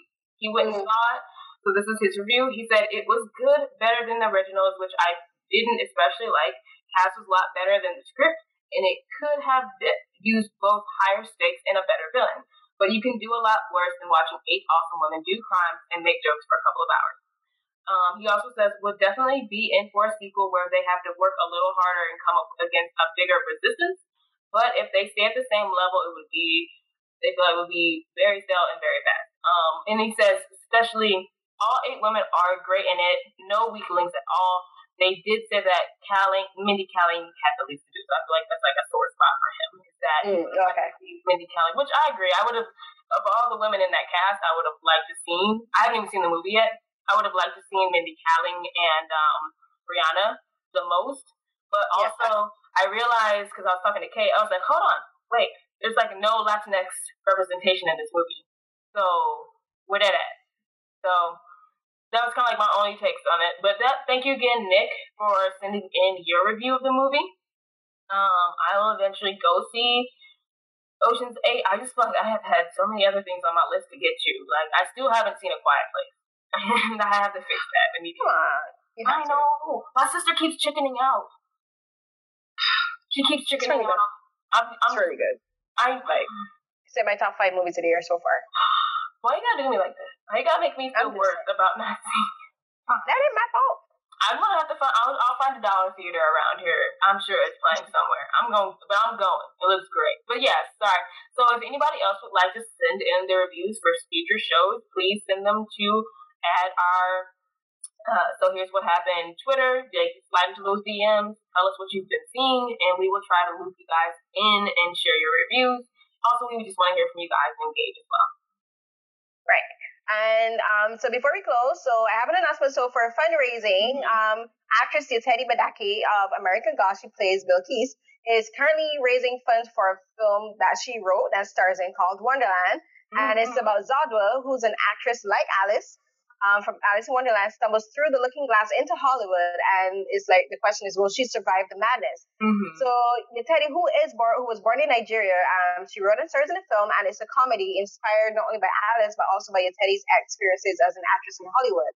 Mm-hmm. And like many black women, Yetide wants to see more characters who look like her on screen. Yeah. And of course, you know, people say if you want to see the change, be the change. Mm-hmm. So she decided the best way to do that is to create a project. So she so she, and this is her way of creating, um, making representation for women of color, especially black women in Hollywood, mm-hmm. be more equal. So it's going to also star Karen David, who, if people watch Galavant, was Princess Isabella, and she was also Once Upon a Time. And um, so she's um, she so they've hit their mark, but they're also um, they're heading towards their stretch goal. So they have uh, forty thousand dollars. So they have seven more days in the campaign. So you can go to the, twi- um, the Twitter page, which is at Wonderland Flick, and you can also donate via their Indiegogo campaign on Indiegogo.com. So please, it's a worthy cause. Um, it's a great mm-hmm. film starring amazing actresses, and the director is also a woman as well. So please give towards that. Tweet to Yetide and to the um to the Wonderland Flick account and let them know that you're going to have their support and retweet the links as well because we do need not only more representation for people of color, but as we were, as we mentioned earlier, for black women and dark skinned black women, like mm-hmm. this is uh-huh. something that we want to see, especially in fairy tales, right? Yeah. And like we don't get to see ourselves in mythical settings unless you know you're slaves. But let's not go into that. But uh, it's I want I I'm, I want to see this project mm-hmm. succeed. So I'm gonna donate, and I'm encouraging everyone else to donate as well and to spread the word and let's get the film made. So, um, and that's it. So, as again, you can go to the Teddy's Twitter, you can go to mm-hmm. Wonderland Flick, and you can also donate through the Indiegogo campaign at Indiegogo.com. Yes, that sounds awesome. I plan to donate also. And then also one more thing, if you guys haven't checked out, Carolyn has been part of a great conversation on Twitter involving what, what she just mentioned, like the representation of dark skinned women in media like as a whole, and like movies specifically, you guys talk about, but like also in media as a whole. Um, so not to toot your not to toot your home for your home for you. I just want to say that's been amazing to just like oh, also, thank you. Yeah, because I mean, you guys have been making great points, and if you guys have threat, I think there's been a few people who have um made moments of them, so I'm gonna make sure I include them. Oh, really? I think um it's just something very important that I think is overlooked because, like how we've said yeah. that we want to see Honey in The Incredibles, if we ever do get to see Honey, I don't want to wait another 10 years. And I don't want her to look like, you know, like how we, like how, like, I'm just trying. I'm just frustrated. I'm just fine. I'm I'm like we were like we said like um so like the conversation was started by um Valerie Complex a while ago, yeah. and of course you have Rebecca um mm-hmm. and oh wait my throat is closing and, and Karkisha. Mm-hmm. And we've been talking about it, and the and it's important because this is something that has always frustrated me. Yes. And I've mentioned it, of course, in a couple articles that I've written. Uh, is like it's it's it's sad when we don't expect to see ourselves in film. Mm-hmm. And yes, there there in the last I would say in the last couple of years we've had more representation on TV. And okay, so we had the Quad, which was on BET, which the lead yeah. was Anika Noni Rose, but that was canceled. There was yeah. Rebel, who the lead was a dark skinned black woman. That was canceled. Yep. Scandal is no more. Flash Forward with Gabrielle Douglas. Flash Forward, Gabrielle, um, Gabrielle Union is no Gabrielle more. Union, that lasted a season, I think. That lasted a season. And then we had How to Get Away with Murder. Um, How to Get Away with Murder. Is mm-hmm. that was that was that is that over? No, no, no, that's that's still going on. That's still going. That's still going on, right? But like, but there's very few. But all in this superhero genre, thank, thankfully, even if we don't get them in the film, at least getting them on TV, where we mm-hmm. have um, we have Black Lightning, and wow. right. So and like this is important, and but the problem is in film where you don't have any blacks, especially under thirty, which um was a challenge that Rebecca had put out to me. At least one dark skinned black woman lead under 30, mm-hmm. and we mm-hmm. can't right? And there's oh, and keep, oh sorry, go ahead. Yeah, people keep talking about um supporting actors like Letitia Wright, but she was a yep. supporting Shuri was a supporting character in Black Panther. Like we don't have any leads. Yeah. Right? Everyone else is 30 and over. And like thankfully now growing in as an adult I can finally see people like Yetide and Taraji mm-hmm. and Viola and Alfre. But I as I mentioned in the tweet, I'm like, but what do what who does my niece have to look up to? Right? My like my, my niece is, is is is 13. Like, who does she have to look up to? Well, so, and it's a problem. Like, colorism mm-hmm. is a major problem in Hollywood, and like, we can't brush it under the carpet and ignore mm-hmm. it because, oh, and like you had mentioned earlier, like we think that when you stab one black person, that, that represents all black people. Like, no, a light skinned black woman does not represent me as a dark skinned black woman. Okay, like her mm-hmm. lived experience is different to mine. Like I've been told mm-hmm. things as a dark skinned black woman that as a light skinned black woman wouldn't have been told. Like I was told, like I, I've been literally told by guys that I like. Oh, you're too dark. Your nose is too broad. Whatever, right? Mm-hmm. So, but yeah. And no, and I complete like it's been fascinating just like to listen to people talk about it more because like I've always felt like I'm in the middle. I'm not that dark, but I'm not that light either. Like I don't have certain features. Like I've been told that um, black skin is too dark from guys, and I'm just like, okay, then I'll, I'll like I don't like you anyways. But like it's kind of like you know that Hollywood loves ambiguous dark, not sorry, not ambiguous dark. They love ambiguously black people. Like they like mm-hmm. they like it if they can't tell you're black. So they want yeah. they want someone who like, oh, your hair can have a little curl, but it can't be too kinky, or your yeah. hair can like, or can you wear a weave or a sew-in, or like wear braids so we can show that you're ethnic. And it's like it goes on and on and on, and it's like, granted, it's not always the actress's fault because now you have actors, actresses like um, Zendaya who speaks up about it. But I think people are tired of people just speaking up on it, and we want more action behind it too. Action.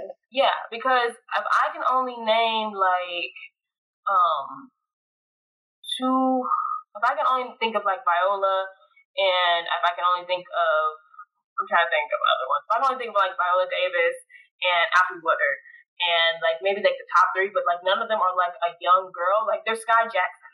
Um, so. But she's not in movies, right? But she was, Disney, she was on. She was on the Disney Channel.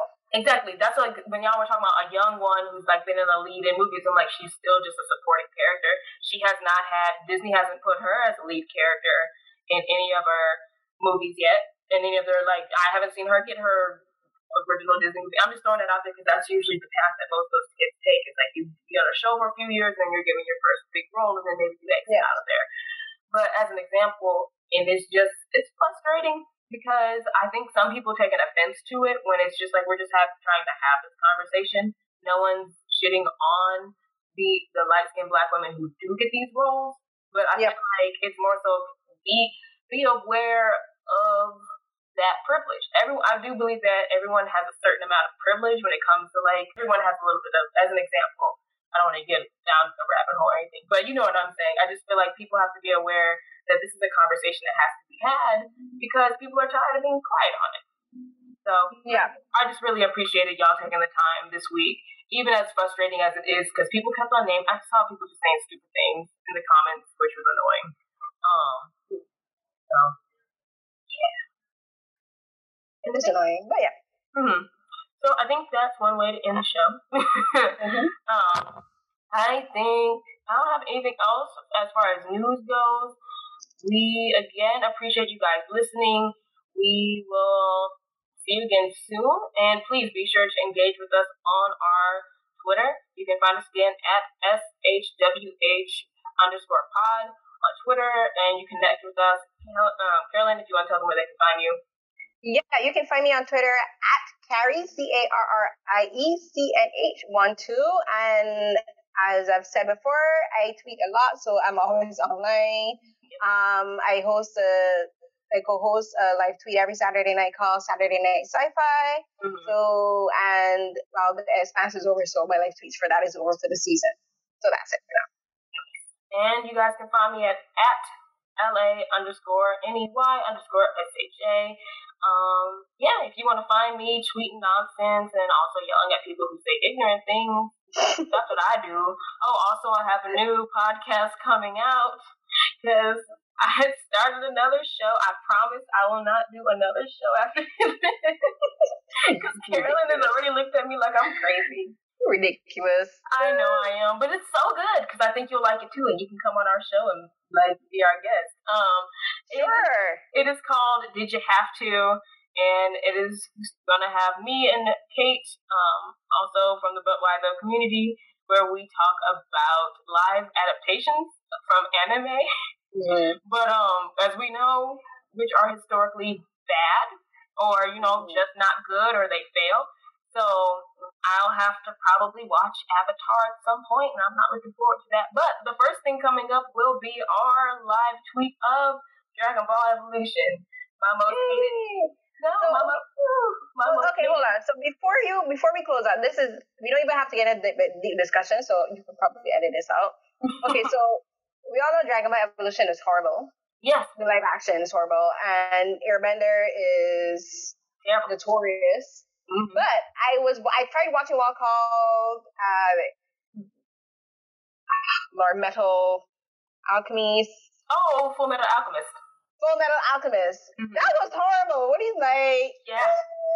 yeah. What is happening? Kind of thing. So yeah. So how I'm wondering because I haven't watched Airbender. I watched it the one time, and I've seen like clips, like like scenes if I'm, if it's shown on TV, I walk past. But like, could it like could anything really be better, worse than Full Metal Alchemist? Really?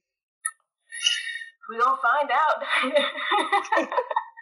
because part of the thing is we will have some drinks while we watch these to get through them. Um, oh dear. Yeah. So we gonna have fun.